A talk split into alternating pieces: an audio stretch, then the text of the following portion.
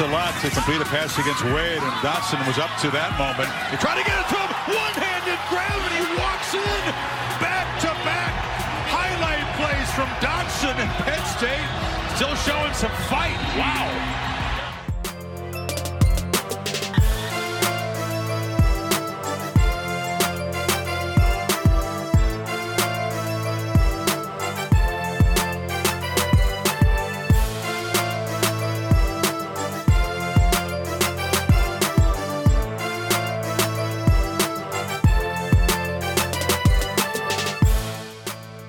Salut à tous et bienvenue pour ce nouveau numéro du podcast Ball, un 164e numéro euh, consacré à la 13e semaine euh, de saison régulière, une semaine comme souvent placée sous le signe des rivalités avec notamment les derniers tickets euh, distribués dans l'optique des finales de conférence. On abordera au cours de cette émission la malédiction qui prend fin pour Jim Harbaugh et Michigan, la très dure semaine des Oklahoma Sooners et Alabama qui continue d'y croire dur comme fer dans l'optique des playoffs. Euh, tous ces sujets ainsi que la chronique draft hebdomadaire avec notre top 5 et notre joueur hot euh, du moment. Et puis notre chronique spéciale sera consacrée euh, au coaching carousel. Ça y est, ça commence à être extrêmement animé. On peut considérer que c'est un peu un Black Monday version college football auquel on a assisté avec beaucoup de bouleversements, de prolongations euh, et, de nominations pour le moins imprévues. Pour en parler, vous l'avez euh, entendu euh, très brièvement, le fondateur et rédacteur du site de Loopennant, Morgan Lagré, est avec moi. Salut Morgan. Salut Greg, bonjour tout le monde. Quelle semaine, quel week-end On le savait, Rivalry Week, c'est souvent comme ça que ça se passe. Et puis, bah, écoute, on a l'impression qu'il y a eu autant d'événements pendant Rivalry Week que depuis la fin de Rivalry Week. C'est ça, c'est ce que, ce que j'allais dire. On ne sait pas ce qui est le plus ébouriffant, si c'est sûr, en dehors du terrain. En tout cas, avant d'aborder notamment le coaching carousel et les actualités de ces dernières heures, on va revenir sur ce qui s'est passé au cours de cette 13e semaine en démarrant par la conférence Big Ten. C'est parti.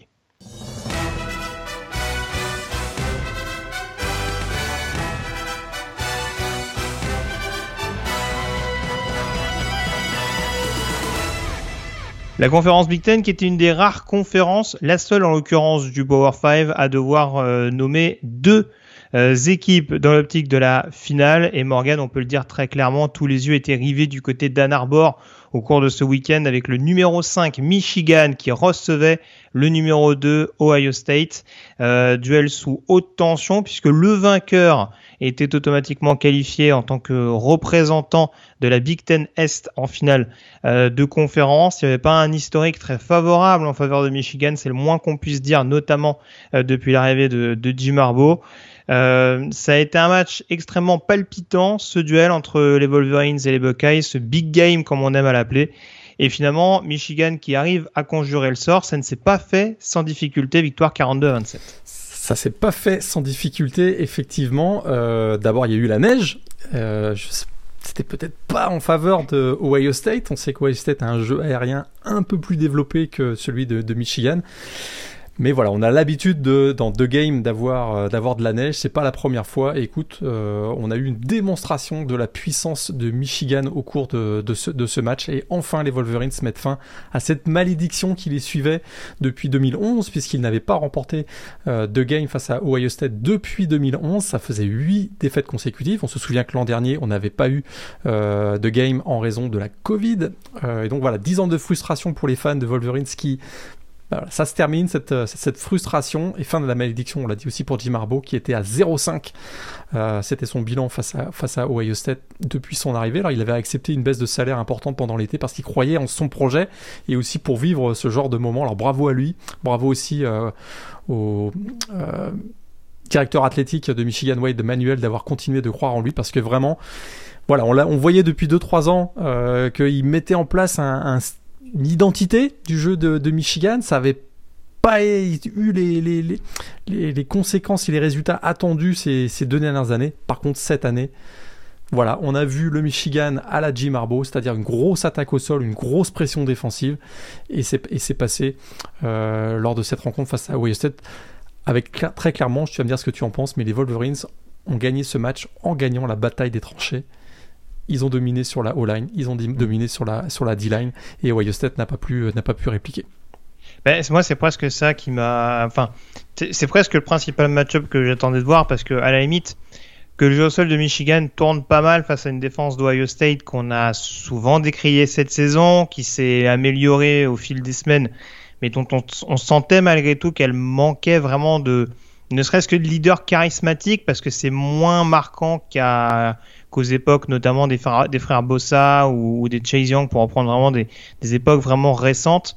Euh, on a encore du mal, je trouve, à trouver du caractère dans cette défense et ça s'est même vu à certains moments. Je pense par exemple au pétage de plomb de, euh, alors bon, c'est des deux côtés, hein, mais le pétage de plomb de Cameron Brown à un moment donné, sur un moment hyper décisif ah en plus, où Michigan est dans la zone rouge d'Ohio State, et c'est presque paradoxal de se dire que c'est Michigan avec le passif assez lourd euh, qu'il y a vis-à-vis du voisin qui a réussi un petit peu à, à, remporter, on va dire, ces, euh, ces moments un petit peu au mental. Mais oui, enfin comme tu disais, après c'est sûr que le principal match-up c'était aussi l'attaque d'Ohio State et notamment la O-line face à cette défense et ce pass rush. Surtout, on attendait absolument de voir ce qu'allait donner Aidan Hutchinson et David Ojebo. Ça a été un cauchemar permanent pour les tackles d'Ohio State. Un nombre impressionnant de flags. Et voilà, je veux dire, avec tout le talent qu'a eu CJ Stroud pendant cette saison, euh, avec beaucoup de pénalités, souvent sur des troisièmes tentatives, ça commence à devenir compliqué de faire avancer les chaînes régulièrement. Tu l'as dit, Aidan Hutchinson. Euh, on parle parfois de Aceman Moment hein, au cours, d'une saison. On va peut-être en reparler d'un autre joueur qui a peut-être connu son Aceman Moment euh, lors de cette 13e semaine. Très clairement, Aidan Hutchinson, il a été phénoménal, sensationnel. On le voyait monter en puissance depuis, le début de la saison. C'était le, match où il avait la plus grosse visibilité médiatique et écoute il termine avec 3 sacs. Il on a l'impression qu'il aurait pu en réussir euh, 3 de plus. Euh, il bat le record en plus euh, de la fac de Michigan avec 13 sacs sur une saison.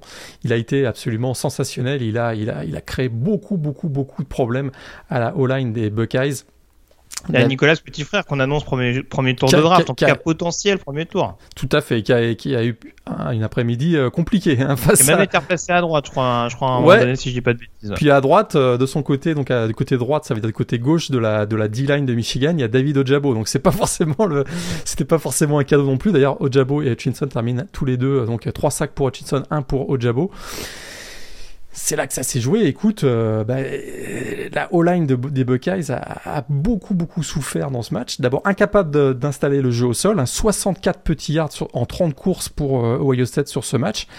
Et donc Stroud saqué quatre fois, il n'avait jamais été saqué plus de deux fois dans un match depuis le début de la saison. C'est dire la, voilà la, domination de Michigan sur la sur la D-line. Et, et, comme dans le même temps euh, offensivement, tu l'as dit, hein, Joe Sol, on s'y attendait, mais il fallait quand même exécuter le plan de match de de Jim Harbaugh. Il a été exécuté à la perfection. 5 sur 8 sur 3 down, 1 sur 1 sur 4 down. Ils ont été disciplinés, tu l'as dit. Deux pénalités seulement pour Michigan, 10 pour Ohio State. Enfin, voilà, c'est vraiment une. Ouais, c'est ça. Et ils, font, rentrer. Enfin, et ils continuent malgré tout. On sait ce qui s'est passé du côté d'Islancing. Il faut rentrer DJ McCarthy qui ne pénalise pas l'équipe malgré sa, jeunesse relative, en tout cas par rapport à McNamara. On sait que Blake Corum traîne des problèmes de blessure à la jambe. Et pourtant, on l'a vu réussir.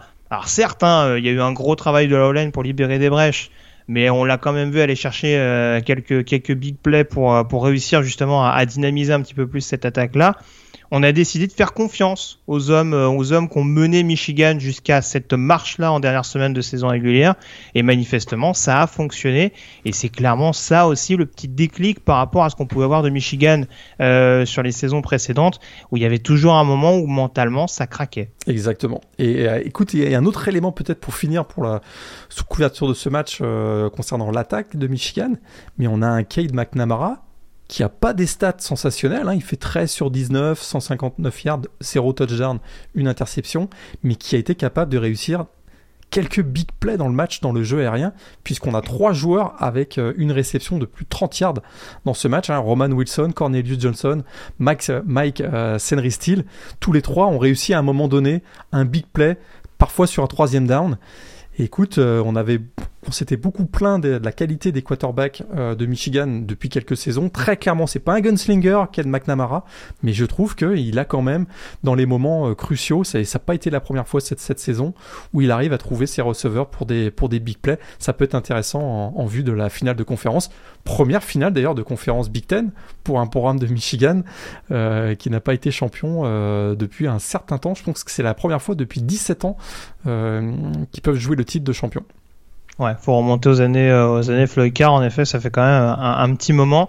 en finale, donc, alors, il y a l'implication pour les playoffs. Il y a de fortes chances que le comité les place au moins dans le top 3. Oui. a priori, avec cette victoire de, de référence. Donc après, il faudra remporter la finale de conf pour avoir le maximum de chances d'être en playoff. Euh, en finale de conférence, ce ne sera pas Wisconsin, ce sera Iowa. Euh, Iowa qui euh, a eu l'avantage de jouer Nebraska, je dirais, en dernière semaine. Ils étaient très très mal embarqués les Hawkeyes et ils s'imposent finalement 28 à 21 avec un gros rush notamment dans le dernier quart-temps fatal aux Huskers, un peu l'image de leur saison.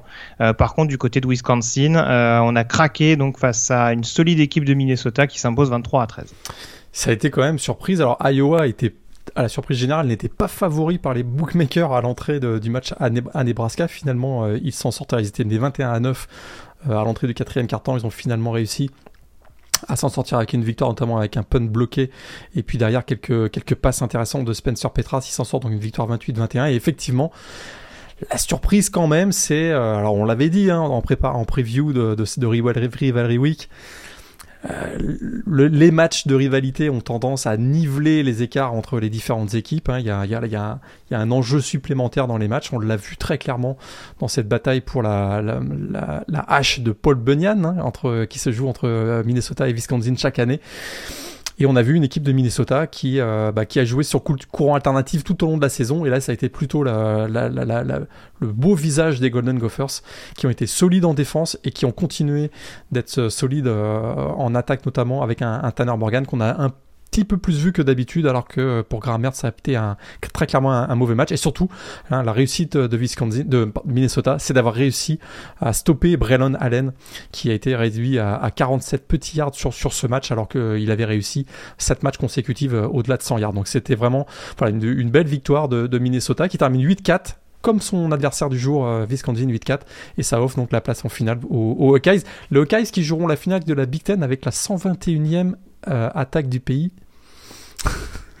c'est quand même assez spécial. Euh, il, pourrait ne pas y avoir beaucoup de points dans ce match entre Michigan et Iowa. On en reparlera peut-être un peu plus tard. Ouais, non, clairement, de toute façon, Iowa, ouais. Après, après, Wisconsin regrettera longtemps son début de saison euh, oui, manqué. Voilà, notamment les confrontations, enfin les défaites à domicile, hein, disons clairement. Après, c'est sûr qu'ils n'ont pas forcément eu beaucoup de chance.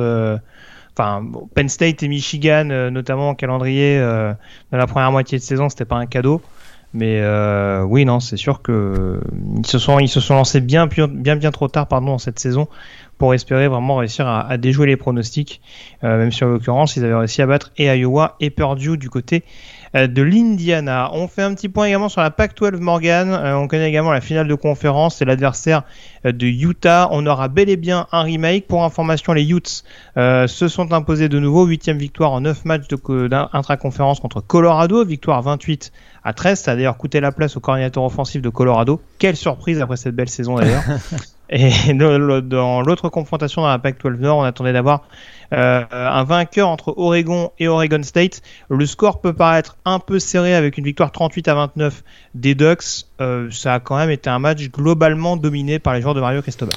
Oui, il n'y a pas eu, a pas eu de grosses, euh, grosses difficultés. Alors c'est vrai qu'il y avait, quand même l'enjeu que ce soit un, un rivalry game, mais ça n'a voilà, ça n'a pas été un, si gros problème que ça. Ils ont réussi, euh, notamment Travis Dye qui a, qui, a, qui, a, été très très bon. On a vu un Devon Williams aussi qui a, fait une très bonne réception de de 50 yards sur une passe de Anthony Brown. Donc une, une belle victoire de, Oregon, 38-29 face, au, face aux Beavers.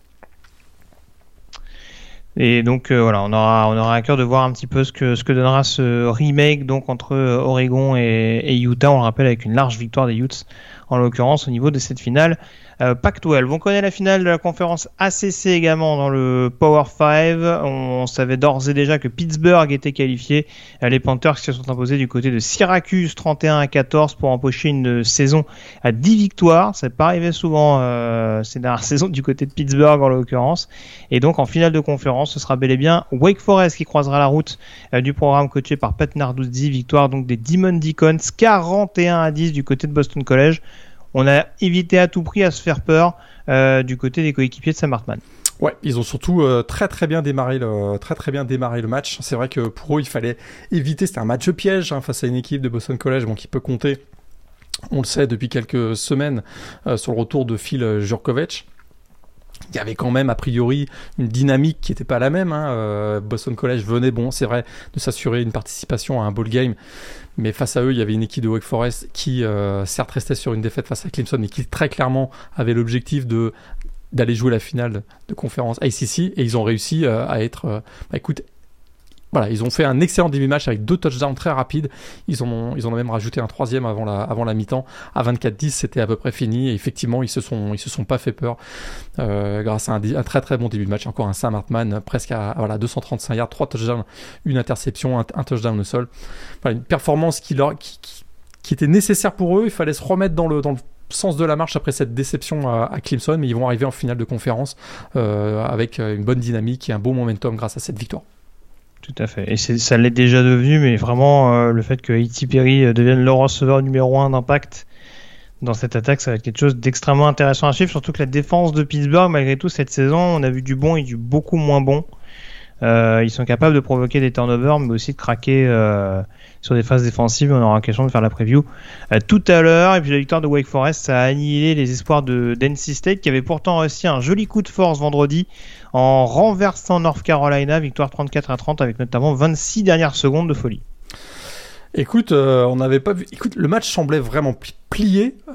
très clairement, North Carolina avait fait un très bon deuxième carton notamment, un bon début de, quatrième carton, il menait 30 à 21 et une fin de match complètement folle.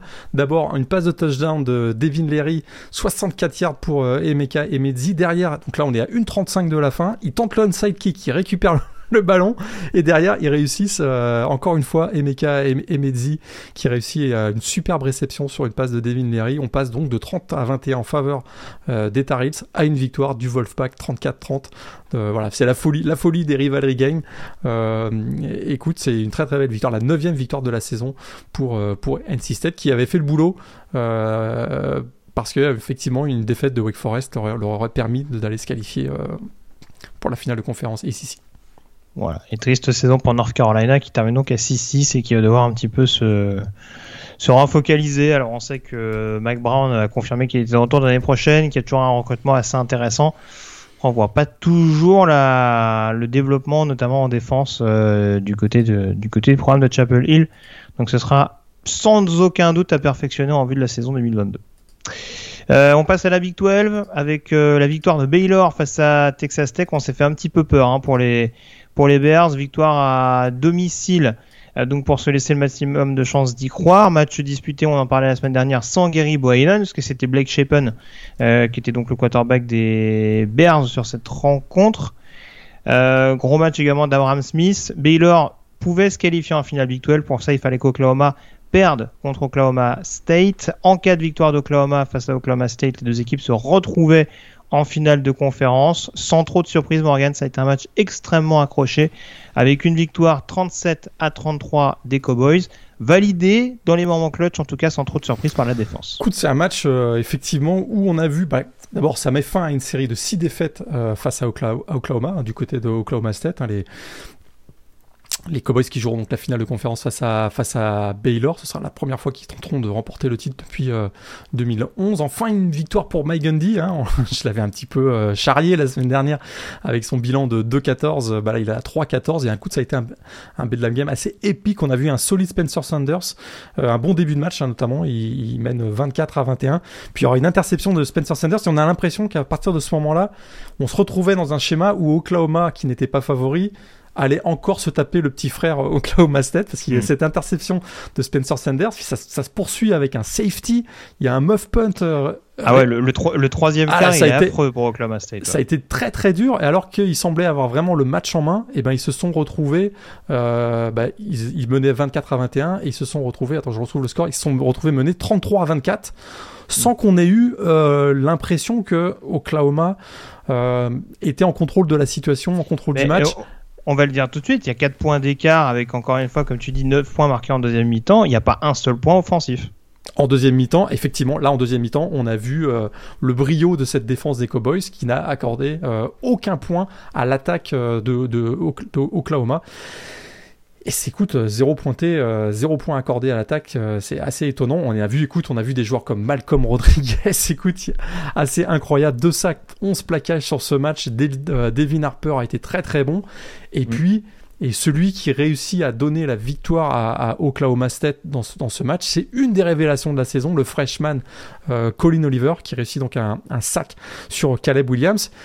Alors, c'est vrai que euh, Oklahoma State avait réussi, ils étaient menés 33-24, mais ils avaient réussi à repasser devant, notamment avec une course, euh, avec deux courses, un Spencer Sanders 37 yards et Jalen Warren un yard d'ailleurs qui arrive après un muff punt aussi de Oklahoma. donc on a eu des muff punts un de chaque côté.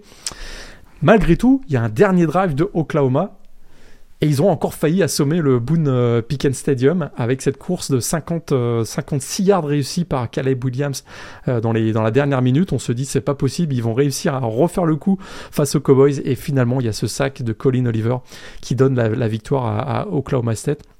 Ouais, puis il y a le catch, c'est Mario Williams qui a, un, qui, a un orteil, qui a un orteil un peu trop gros ou je sais plus, je sais plus quel receveur fait un catch en bord de touche, je sais plus si c'est Michael Woods ou enfin je sais, j'ai plus l'identité du receveur, mais euh, on a eu très chaud quand même. Hein, là, du côté d'Oklahoma State. Il y a eu très chaud. Écoute, c'est un, c'est un bedline game classique. Ça pouvait pas être facile pour Oklahoma State. Hein. C'est vrai qu'il y a cette rivalité entre les, entre les, entre les deux programmes. Euh, mais c'est une très très belle victoire qui récompense une très très belle saison, je trouve, des, Cowboys qui ont trop longtemps, je trouve, été euh, hors du top 10 alors qu'ils enchaînaient les bonnes, les, bonnes performances, les bons résultats. Euh, ils ont battu d'ailleurs deux équipes du top 10 euh, du CFP ranking, hein, si je me trompe pas, en battant donc Oklahoma et Baylor. Une seule défaite cette année face à Iowa State. Alors maintenant, on va voir quel, quel est leur avenir. Ils vont devoir retaper Baylor en finale de la Big 12. Tout ce qu'on espère pour eux, c'est qu'ils ne deviennent pas la deuxième équipe euh, du Power 5 championne avec un bilan de 12-1 à ne pas faire les playoffs. On se souvient que Ohio State en 2018 avait, euh, avait subi euh, ce sort. Ce serait, écoute, on, va voir ce qui se passe, mais c'est sûr qu'ils prient pour une victoire de Georgia face à Alabama parce que seule une, une défaite d'Alabama, à mon avis, leur permettrait de rentrer dans le top 4. Je pense qu'ils ne seront pas les seuls à supporter les Bulldogs, en effet. Euh, la SEC, justement, euh, bah, Georgia, on en parler, qui a déroulé contre Georgia Tech 45 euh, à 0. Euh, pas trop de suspense dans l'optique des, des playoffs. De toute façon, on sait que le Georgia-Alabama est déjà bouclé depuis longtemps. Par contre, pour Alabama, il y avait des grosses implications en termes de playoffs lors de son Iron Bowl disputé du côté d'Auburn. Match extrêmement défensif, Morgan, 10 partout euh, à l'issue du temps réglementaire. Il y a eu plus de points en prolongation que pendant 4 cartons en l'occurrence. Euh, 3 prolongations si euh, 4, prolongations, 4 prolongations, ouais. 4 prolongations et la victoire au bout du suspense pour Alabama euh, qui s'impose donc sur une ultime conversion à 2 points 24 à 22. Tu parlais d'un Iceman Moment, j'imagine que tu pensais à Bryce Young Écoute, euh, ouais. Bryce Young. Pourtant, la fiche de, la fiche de stat est assez moche. Hein. La fiche de stack, de stack, de stat est assez moche, effectivement. Alors, ils sont tombés euh, sur une très très belle défense euh, de Auburn. Hein. Chapeau à Derek Mason, on a tendance à l'oublier, mais c'est lui le coordinateur défensif d'Auburn et très clairement, il avait très bien préparé son équipe avec beaucoup de pression. Finalement, on a revu un petit peu euh, ce qui avait permis à... On avait LSU et euh, Texas A&M de déranger euh, l'équipe de, de Alabama il y a clairement des carences sur la O-line hein, d'Alabama. C'est un peu inquiétant avant le match face à Georgia. Euh, d'ailleurs, le jeu au sol a beaucoup souffert. Antoine nous avait parlé euh, la semaine dernière du manque de profondeur du groupe de running back ça c'est quand même pas mal vu. En plus derrière, il y a eu l'expulsion de, de, de Jamison Williams pour un pour un targeting et j'arrive enfin à ce que tu disais, c'est-à-dire euh, le Aceman moment de Bryce Young parce que ça met, je voulais mettre le, contexte, c'est-à-dire que bah il y a un drive de 97 yards pour aller chercher la prolongation et il se retrouve avec un jeu au sol qui est quasiment inexistant et son meilleur receveur qui est euh, qui est out en raison d'une expulsion pour targeting. Écoute, peut-être ce Ace Man moment, c'est cette passe fantastique vers le trou freshman euh, Jack Corey Brown qui a permis donc à, Alabama d'égaliser à, à 10 partout. Jacory Brooks, tu voulais dire. J'ai dit Brown, excuse-moi. Jacory Brooks, excuse-moi. Euh, très clairement, euh, ça a été voilà, le match a basculé à ce moment-là, à 10 partout. On a bien vu, alors il y a eu beaucoup de, de, de plans de caméra sur le public avec les, les, fans des, des, Tigers qui avaient compris que le momentum venait changer de côté. C'est ce qu'on a vu en, en, prolongation. Finalement, c'est euh, après quatre prolongations, John Mechie qui réussit à donner la victoire pour Alabama. On a un Nick Saban extrêmement heureux. C'est comme s'il avait conscience que c'est un vrai miracle que cette équipe d'Alabama termine sa saison avec un bilan de 11 parce qu'on a vraiment vu beaucoup de carences pour cette équipe tout au long de la saison, face à Florida, face à LSU, Auburn, bien sûr lors de la défaite face à Texas A&M, mais malgré tout, Alabama n'a perdu qu'une seule fois cette saison. Et écoute, mmh. ils sont encore qu'à deux matchs de faire un back-to-back. Donc c'est assez, assez impressionnant. Ce sera difficile face à Georgia, on en parlera peut-être un petit peu tout à l'heure. Oui, enfin j'allais te dire, on n'y est pas encore, hein, mais euh, ils sont pas très loin s'ils battent Georgia de passer même numéro 1 euh, petit des playoffs. Bah exactement, parce que euh, ils ont, c'est ça, ça qui est assez incroyable, c'est que une victoire face à Georgia, on en parlera tout à l'heure, et effectivement, ils sont peut-être pas loin d'aller chercher à faire le back-to-back inattendu.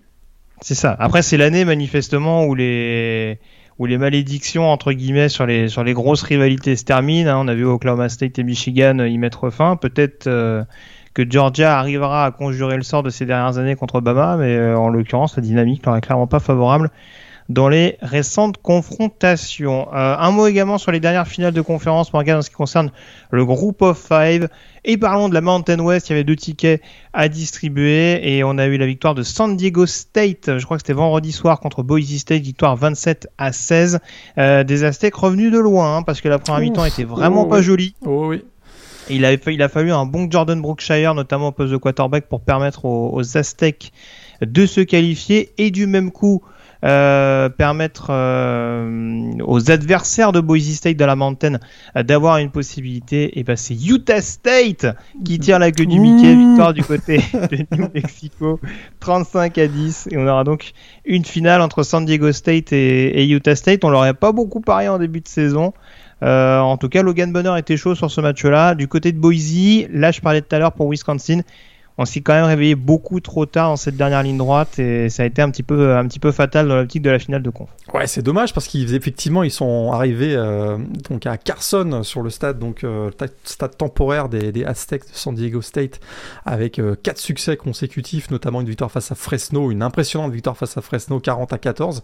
Ils ont très très bien démarré ce match face à San Diego State. ils menaient d'ailleurs 16 à 3 en milieu de second quart-temps et puis là l'attaque s'est complètement éteinte. On sait que la force de San Diego State, c'est la défense.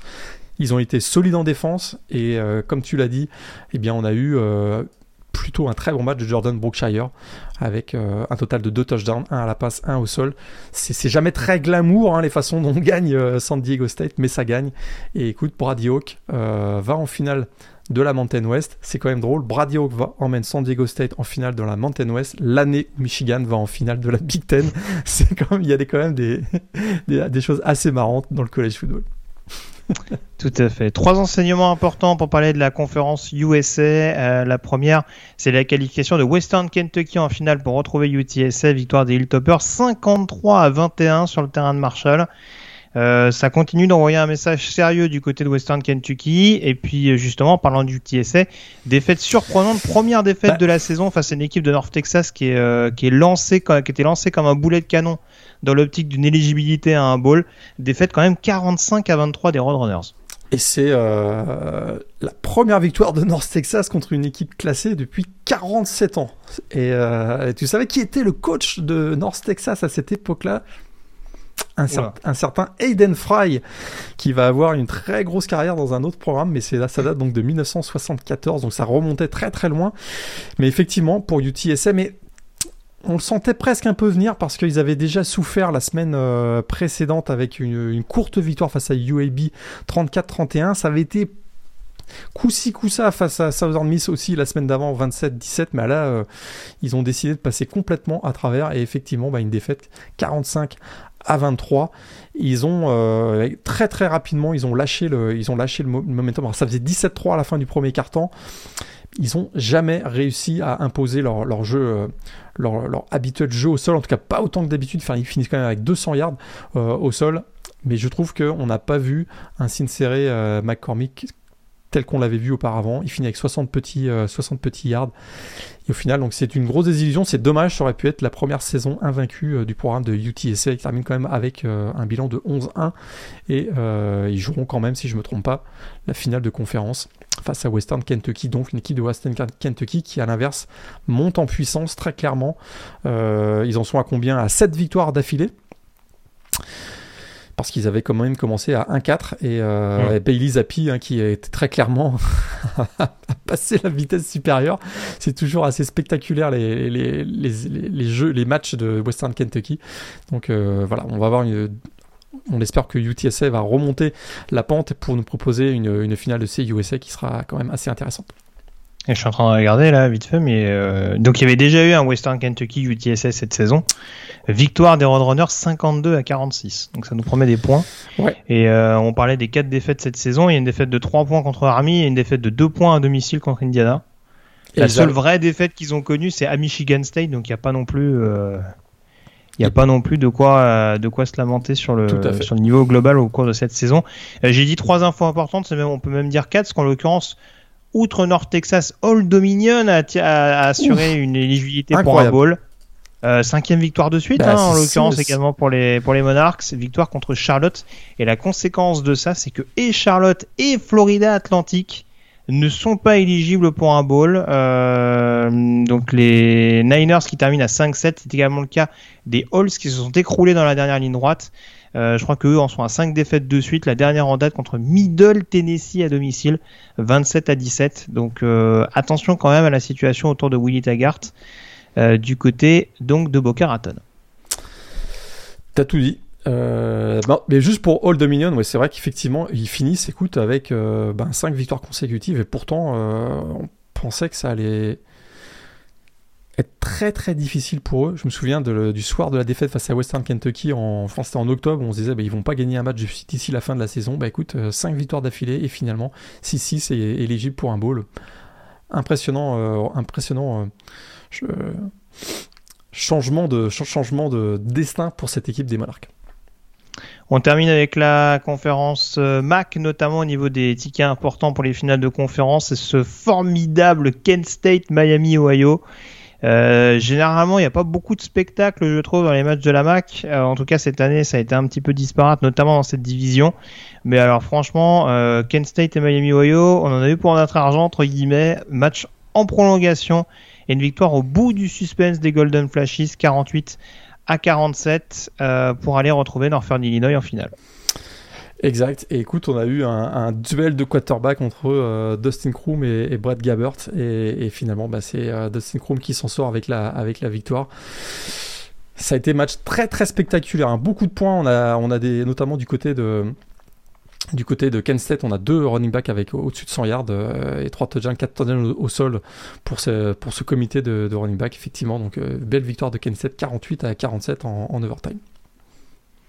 Et donc après voilà, pour les autres euh, conférences, rien de bien surprenant. Euh, on a Louisiana qui s'est imposé contre Louisiana Monroe dans la Sun Belt et qui affrontera toujours donc Appalachian State en finale de conférence Sun Belt. Un dernier mot juste pour pour évoquer pardon la conférence américaine, euh, surtout pour la victoire de Cincinnati du côté d'East Carolina, victoire 35 à 13 qui permet aux Bearcats de croire toujours au playoff. Son adversaire en finale de conférence AAC Houston a déroulé du côté de Yukon 45 à 17. résultat important dans l'optique des playoffs pour Cincinnati.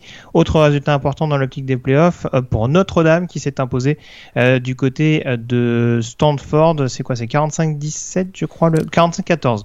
Le score à l'arrivée pour les coéquipiers de Jack Cohn. Notre-Dame qui peut y croire, va falloir quand même pas mal de scénarios favorables, notamment une défaite de Cincinnati, parce que je suis pas sûr que même avec une défaite des, qu'avec une fiche égale, Notre-Dame soit devant Cincinnati. Donc, euh, va falloir quand même des éléments favorables, notamment une victoire de Georgia. Il y a énormément d'équipes qui vont tirer Georgia au cours ah du prochain. C'est moins qu'on puisse dire. C'est vrai que Notre-Dame, avec euh, une défaite de Alabama face, face à Georgia, ce qui n'est pas impossible, une défaite de Cincinnati face à Houston, vu la fin de saison de Houston, c'est quand même mhm. pas impossible. Euh, on pourrait retrouver Notre-Dame en, en playoff et ça, euh, on l'aurait pas vu venir il y a quelques semaines.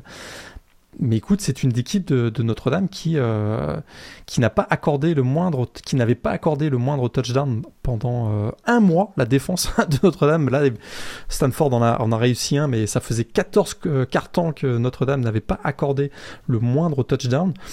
c'est assez spectaculaire. Et écoute, Brian Kelly fait quand même un super boulot puisque c'est, il réussit à, à, emmener son équipe à atteindre le plateau des 10 victoires au moins 10 victoires sur les 3 des 4 dernières saisons et même 6 des 7 dernières saisons. Donc c'est assez, assez spectaculaire. Il y a quand même une grosse régularité de cette équipe de Notre-Dame et ça, ça pourrait être euh, bah, finalement récompensé euh, dans un. Voilà, s'il devait, s'il devait y avoir un duel entre Notre-Dame et Oklahoma State pour la quatrième place en, en mhm. playoff, peut-être que cette régularité euh, de Notre-Dame serait récompensée à, à suivre. Bah surtout qu'on va pas se mentir, mais voilà, sans cracher sur le niveau de la Big 12, on a vu que beaucoup d'équipes euh, pouvaient se battre les unes les autres. Oklahoma State n'a pas vraiment convaincu. Euh, voilà, on va dire que forcément Baylor ça a été un petit peu la belle histoire. Mais en dehors de ça, le niveau de la conférence, c'est pas non plus totalement foufou. Donc je sais pas si les victoires d'Oklahoma State vont forcément être aussi. Euh, c'est pas faux. C'est pas faux. Aussi clinquantes aux yeux du comité. C'est ce qui restera à surveiller. Donc c'est en ce sens que, que je te suis par rapport à ça. Avant tes trois matchs de la semaine, est-ce que tu as des rivalités particulières que tu voulais mettre en avant, vu qu'on a fait un résumé assez rapide concernant notamment les équipes qualifiées en playoff? Euh... En finale, pardon. Qu'est-ce qu'on va, qu'est-ce que je peux noter? Il y a eu la victoire, si je me trompe pas. Euh... Attends, alors, que je reprenne ça. Euh, on a eu la victoire, la victoire, la victoire de euh, qu'est-ce que j'avais noté moi? Euh, Oregon on en a parlé. Donc Michigan State a battu Penn State on en avait parlé donc 30 à 30 à 27 c'est une grosse rivalité de la Big Ten. On a Clemson qui a battu South Carolina 30 à 0 donc pas, le Bowl euh, victoire facile donc de de Clemson. Et puis qu'est-ce qu'on avait d'autre également comme grosse rivalité? Tennessee a battu Vanderbilt 45-21 Purdue a battu Indiana 44 à 7 Illinois s'est fait a démoli Northwestern 47-14. Et puis, euh, dernière peut-être grosse rivalité qu'on a eu, ben, Kentucky qui, qui l'a emporté 52 à, à 21 du côté de Louisville. Tout à fait. Euh, tes trois matchs de la semaine avant qu'on parle rapidement de la, des playoffs FCS Écoute, euh, Michigan, euh, Ohio State, je pense que c'est un match à ne pas manquer. Hein. 4 heures de, grosse intensité entre, ces deux équipes. Euh, si vous l'avez pas vu, je vous, le conseille. Oklahoma State, euh, Oklahoma aussi, hein, le Bedlam Game. Je pense que c'est assez essentiel.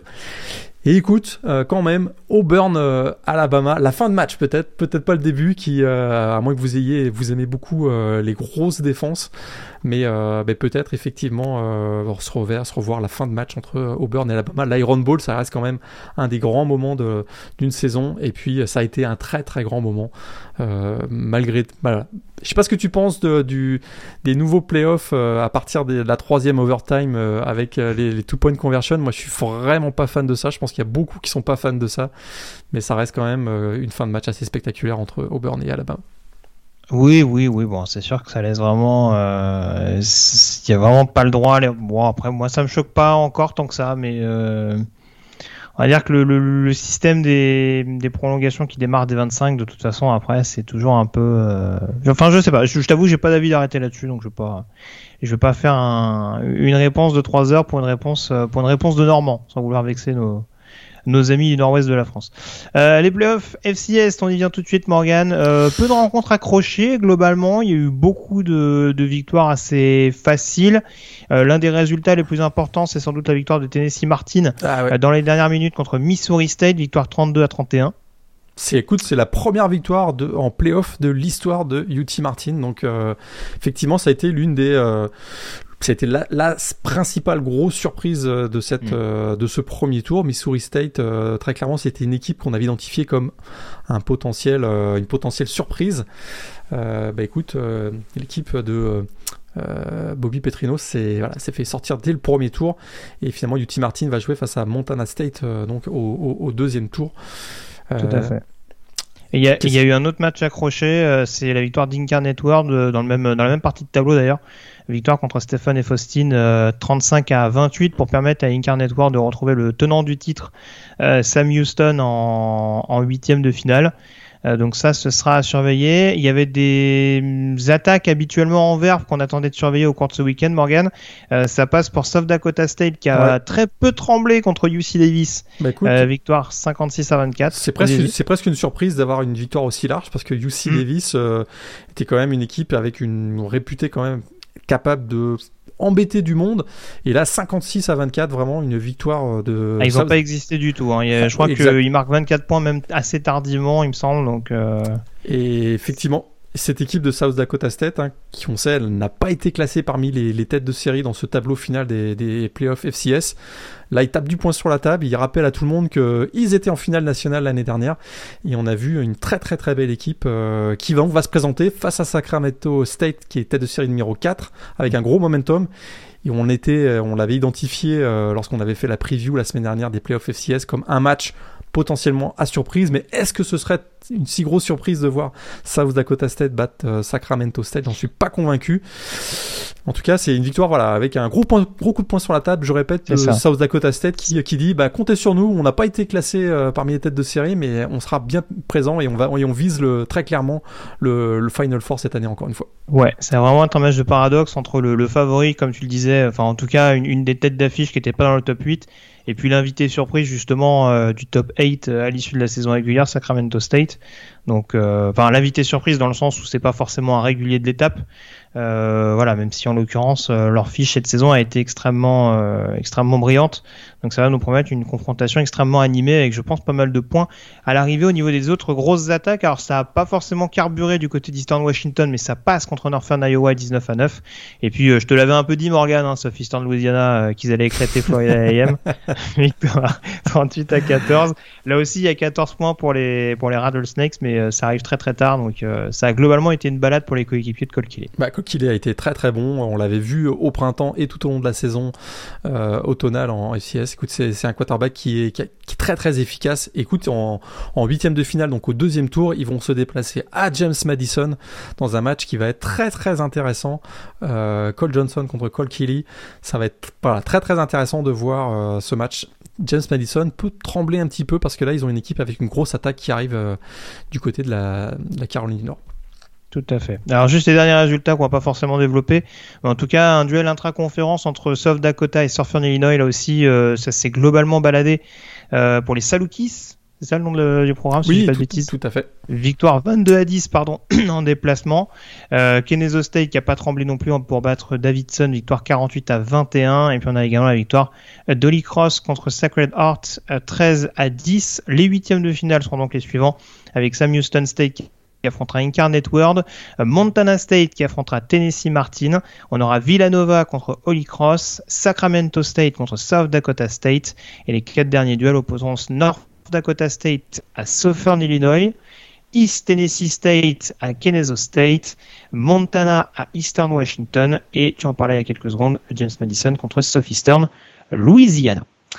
On a fait le point sur cette semaine de saison régulière et de playoff 1AA. On peut désormais s'intéresser à la chronique.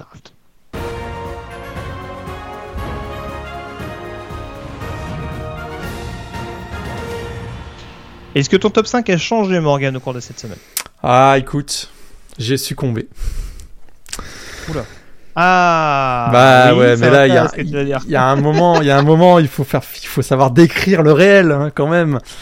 Euh, Kevin Thibodeau n'est plus numéro 1 de mon top 5. Ah là là là, là. il paraît qu'il y a un joueur qui est pas mal en ce moment sur la ligne défensive de Michigan. bon. Euh, très clairement, Edan Hutchinson, c'est euh, le meilleur joueur, a priori, de la draft 2022. Il est assez, il est vraiment très impressionnant. Tout au long de la saison, il est monté en puissance. C'est vrai que l'année dernière, on le savait, on en avait déjà parlé, mais il avait été écarté des terrains à cause d'une blessure. Il est très très impressionnant, euh, vraiment un, moteur euh, exceptionnel, euh, très très athlétique, des fameuses, les fameuses mains violentes. Ah bah et écoute, il est numéro un. Et je crois qu'il va être. Je, écoute, à moins, à moins d'une très grosse surprise et qu'il y ait un joueur qui se révèle dans tout le processus pré-draft, euh, pro-day, etc., je vois pas comment il, ne, il peut ne pas être euh, bah, numéro 1. Ça, ça, va dépendre. Des fois, le combine, ça va dire beaucoup. Le combine va dire beaucoup, puis ça, ça, ça, va dépendre aussi des besoins ou du besoin de, du numéro 1, de l'équipe, la franchise qui aura le numéro 1. Mais euh, a priori, c'est en tout cas dans le big board, il sera, il sera tout en haut du big board a priori, devant Kevin Thibodeau pour ma part. Kyle Hamilton, donc le safety de Notre-Dame euh, en numéro 3. Écoute, j'ai descendu Evan Neal qui a beaucoup souffert face à Auburn, euh, mais écoute, je le laisse quand même dans mon top 5. C'est juste un petit, voilà, un petit, petit ajustement et je, garde Garrett Wilson en, numéro 4. Donc il n'y a pas de changement, juste un, des petits, un petit switch entre Eden Hutchinson et Thibodeau et euh, Garrett Wilson et Evan Neal pour, pour ma part. Euh, très bien. Bah écoute, euh, moi du coup, bah, numéro 1 Eden Hutchinson, numéro 2 Kevin Thibodeau. Je pense que c'est difficilement contestable de mon côté, et ce depuis maintenant quelques semaines en effet. Euh, c'est compliqué. Euh, je vais pas dire encore une fois parce que c'est pas la première fois, mais c'est vrai que la O-line d'Alabama a encore souffert. On a vu des séquences où Evan Neal a souffert, ça je peux pas le mettre de côté. Je le fais pas encore descendre forcément dans la hiérarchie, je le laisse en tant que numéro 3. Aussi parce que Kyle Hamilton ne joue plus depuis maintenant un bon mois et demi. Et je suis pas sûr qu'on le reverra sur les terrains d'ici la fin de saison en l'occurrence. Euh, donc Evan Neal numéro 3 et Kyle Hamilton numéro 4 euh, de mon côté. Et en numéro 5, euh, je suis encore tiraillé sur le numéro 5, hein, je t'avoue. Allez, tu sais quoi? J'ai bien envie de remettre Matt Corral, quarterback d'Olmis. Euh, pour marquer le coup lors de la victoire du Egg Bowl face à Mississippi State. Euh, Matt Corral, quarterback d'Olmis pour, pour compléter mon quintet. Ok. Ton joueur de la semaine ah écoute, c'est plus un, petit clin d'œil parce que c'est un joueur euh, dont on parle régulièrement dans ce, dans ce podcast. Brissy Hall, le running back junior d'Iowa State parce qu'il a fait une formidable performance le week-end dernier. 242 yards, 3 touchdowns en 18 courses face à TCU et il rentre dans l'histoire de la NCA avec un 24e match consécutif avec au moins un touchdown au sol. Ça paraît irréel, ça fait quasiment deux saisons consécutives avec un touchdown à chaque match. Euh, il avait été meilleur coureur euh, du pays en 2020. Euh, avec 1571, 72 yards, 20 touchdowns. Cette année, sa tête était un petit peu moins bon à l'image de son équipe des Cyclones de Iowa State. Mais écoute, au plan de la draft, voilà, c'est un running back qui est très athlétique, qui est robuste, qui a une belle vitesse de pointe pour un, pour un gabarit aussi imposant, je trouve. Il, est, il reste quand même un joueur assez explosif avec une capacité d'accélération soudaine qui a surpris d'ailleurs pas mal de, défenseurs. Il a un stiff arm absolument dévastateur. Si vous avez, euh, si vous l'avez jamais vu, c'est assez spectaculaire. C'est surtout un, un running back besogneux, je dirais qui va gagner beaucoup de yards, de nombreux yards après le premier contact dans les tranchées. Hein. Clairement pas un speedster, mais écoute, je trouve qu'il a une bonne vision. Euh, il, est, patient derrière sa ligne euh, offensive. Pas sûr qu'il sera beaucoup utilisé dans le jeu aérien en NFL parce qu'on n'a pas forcément vu, euh, on verra peut-être hein, dans le processus pré-draft que finalement on s'est trompé sur ses mains.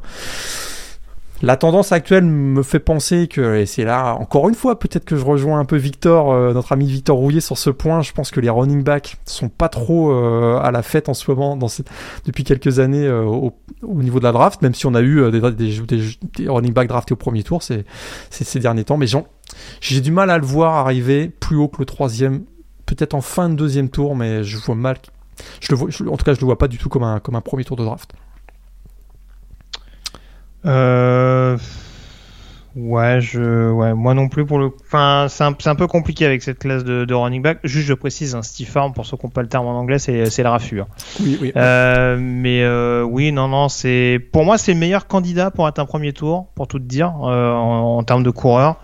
Après, ouais, je sais pas si on est vraiment dans la mouvance euh, Harris, Travis Etienne, qui avait vraiment, enfin, qu'on avait notamment cité dans les top 5 l'année dernière donc dont on voyait très clairement qu'ils avaient un impact non négligeable dans leur équipe.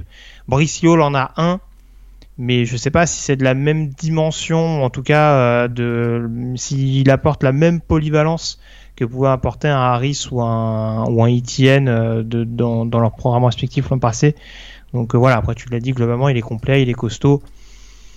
Voilà, c'est faut voir éventuellement comment il évolue. On voit qu'au niveau des coureurs un peu un peu un peu bien un peu bien en muscle euh, Jonathan Taylor pour l'instant il fait quand même des ravages en NFL ça suit la tendance d'Eric Henry.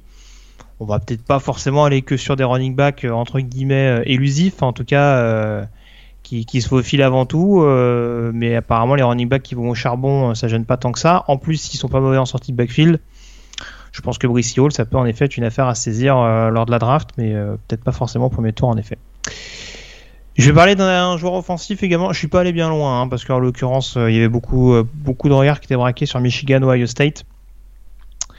Euh, on en a peut-être déjà parlé cette saison, je suis pas sûr, mais ce serait bien de faire une petite mention d'Eric Hall, le tight end de Michigan. alors, on a beaucoup vanté à raison le travail de la O-line, qui a été absolument excellente avec, enfin, depuis le début de la saison en l'occurrence, hein, le, le quintet, le quintet de la O-line des, des Wolverines. Mais c'est vrai qu'Eric Hall, alors on va le dire tout de suite, c'est pas le c'est pas le tight pardon avec les meilleures mains du pays, ça se saurait. Je crois qu'il a un touchdown en carrière ces trois dernières saisons, un touchdown importantissime, parce qu'il me semble que c'est celui du côté de Penn State il y a quelques semaines de ça. Fait, tout à fait. Mais en l'occurrence, c'est pas celui qui va qui va être vraiment la solution absolue en, en zone rouge mais il abat vraiment un boulot euh, absolument monstrueux, notamment sur les phases de bloc. Euh, on l'a vu à de nombreuses reprises euh, être un, lead blocker extrêmement important pour aller chercher des premières tentatives. Il est clairement pas aussi athlétique, mais il me rappelle beaucoup un profil à la, Tommy Tremble l'année dernière du côté de Notre-Dame. C'est vraiment cette tendance des tight extrêmement mobiles et extrêmement costauds pour vraiment réussir à, ouvrir une roi royale et tout simplement à décrocher ce qui est vraiment la tendance actuelle aujourd'hui, notamment en NFL. Euh, avoir ce genre de tight hyper athlétique euh, et, redoutable sur les phases de bloc, je pense que c'est vraiment un joueur qui va être euh, scruté de près. il aura sans doute pas la même cote que Tommy Tremble. Après, je le répète, Tommy Tremble, il me semble pas qu'en termes de stats à la réception, ça avait été monstrueux. Non. Hein. non. dans son recrutement, il avait été, il avait été classé très haut. Il y avait un gros buzz autour de lui, mais dans le, ça, son, son parcours à Notre-Dame, il y a eu quelques bons petits matchs, mais, mais pas, pas de constance dans les, dans les, dans les performances en tout cas. Après, on voyait que c'était un phénomène athlétique, et ça, ça, ça, oui. ça, l'est toujours. C'est ce qui lui a permis, je crois, d'être un deuxième tour. Je vais pas dire de bêtises. Il était dans, les trois premiers sûrs dans les trois premiers Deuxième troisième. Moi, j'ai un doute aussi. Ouais. je... je sais plus où était monté exactement Tommy Tremble, mais euh, moi, Eric Hall, j'en fais peut-être un, allez, un quatrième tour, troisième, quatrième tour, peut-être dans ces eaux-là. Ça dépendra encore une fois de la classe de tight parce qu'on le répète, la classe est pas est, loin d'être monstrueuse, notamment derrière euh, derrière Jalen derrière Jalen Weidermeyer. Pardon, je vais y arriver. La journée a, comment... la journée a été un petit peu longue. vous m'en excuserez. Mais euh, voilà, en l'occurrence, Eric, Hall, Eric Hall, gros potentiel sur les phases de bloc et éventuellement, on l'a vu donc sur certaines actions, pour euh, éventuellement aller chercher les premières tentatives, voire mieux, parce qu'en l'occurrence, c'est une dizaine de yards, je crois, par, catch depuis le début de la saison. Mais ça fait souvent bouger les chaînes de, dans mon souvenir. Donc, euh, en l'occurrence, voilà, joueur à surveiller le tight des Wolverines. On a fait le tour Morgan, on peut ouvrir la page Black Monday avec le coaching carousel et les news de ces dernières heures.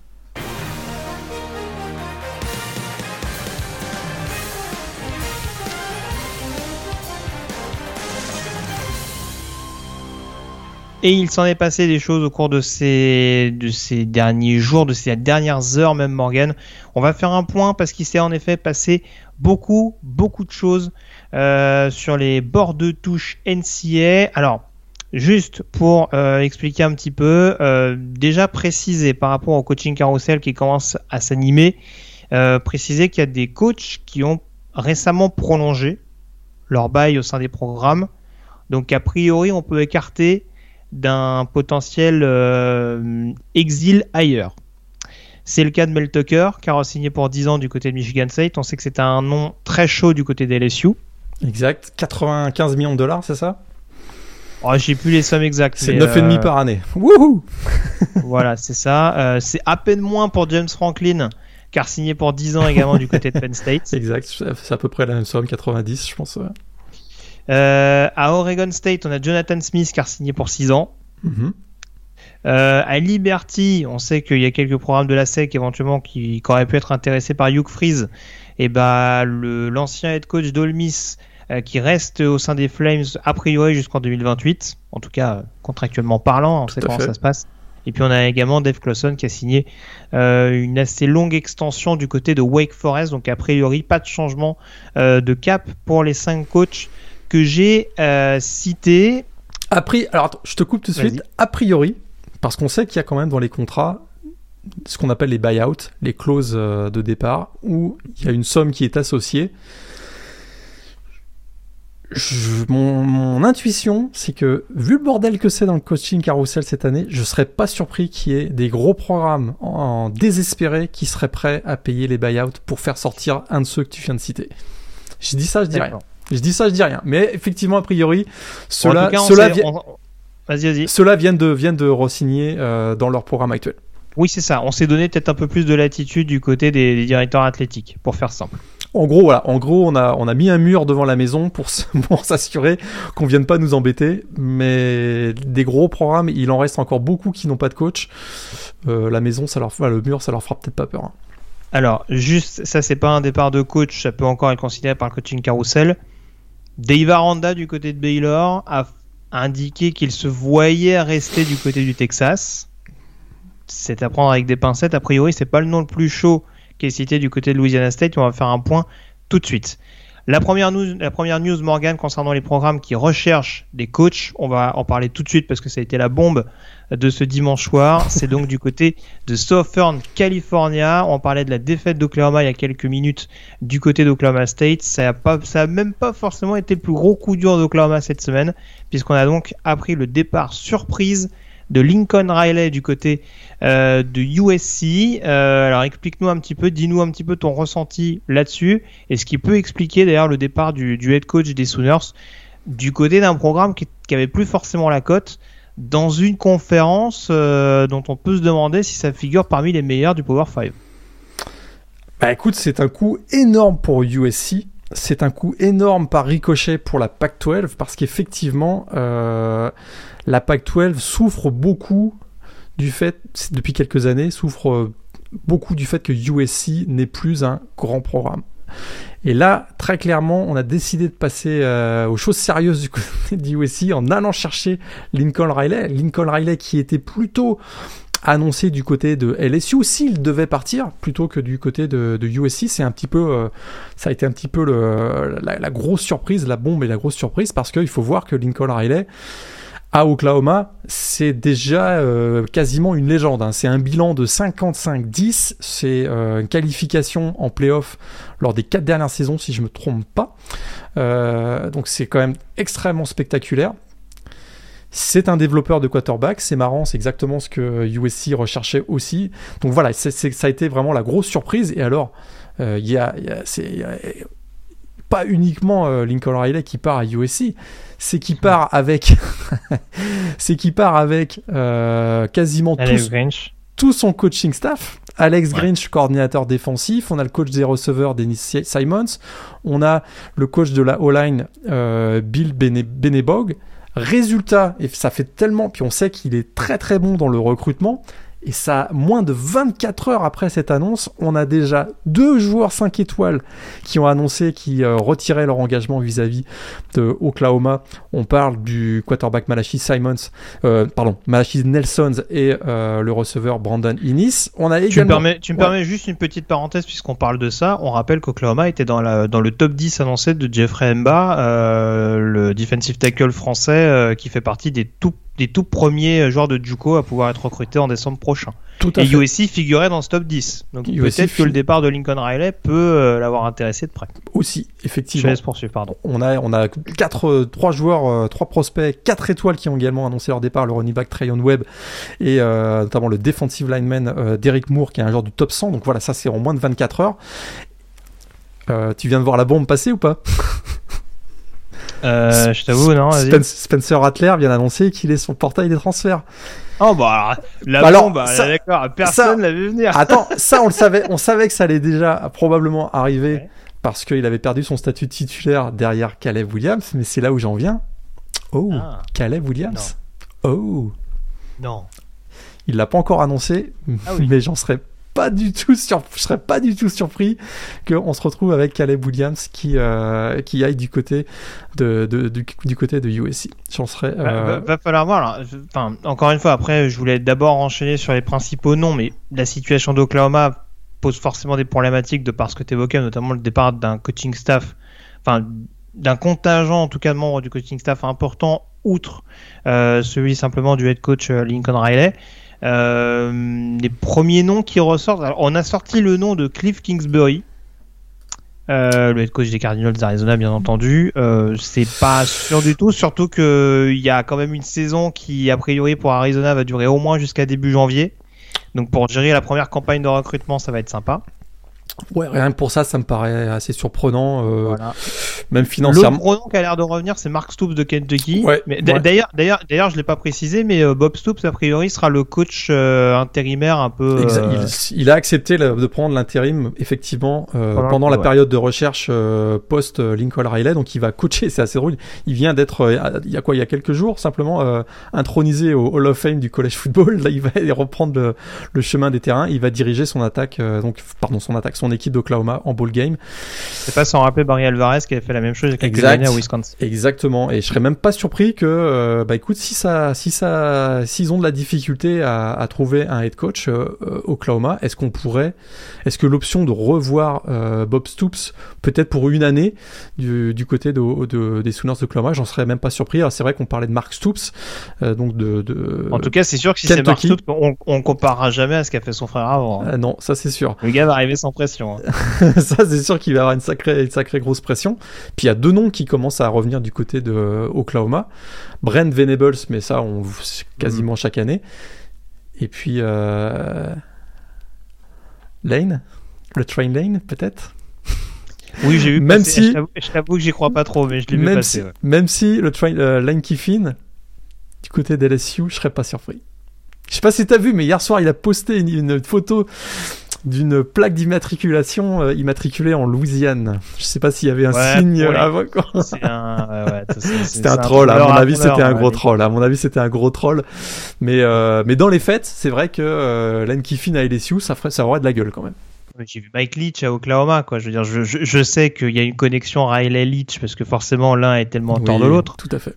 Mais bon, Euh, Mike Leach à Oklahoma, quoi. Avec tout le respect que j'ai pour Mike Leach.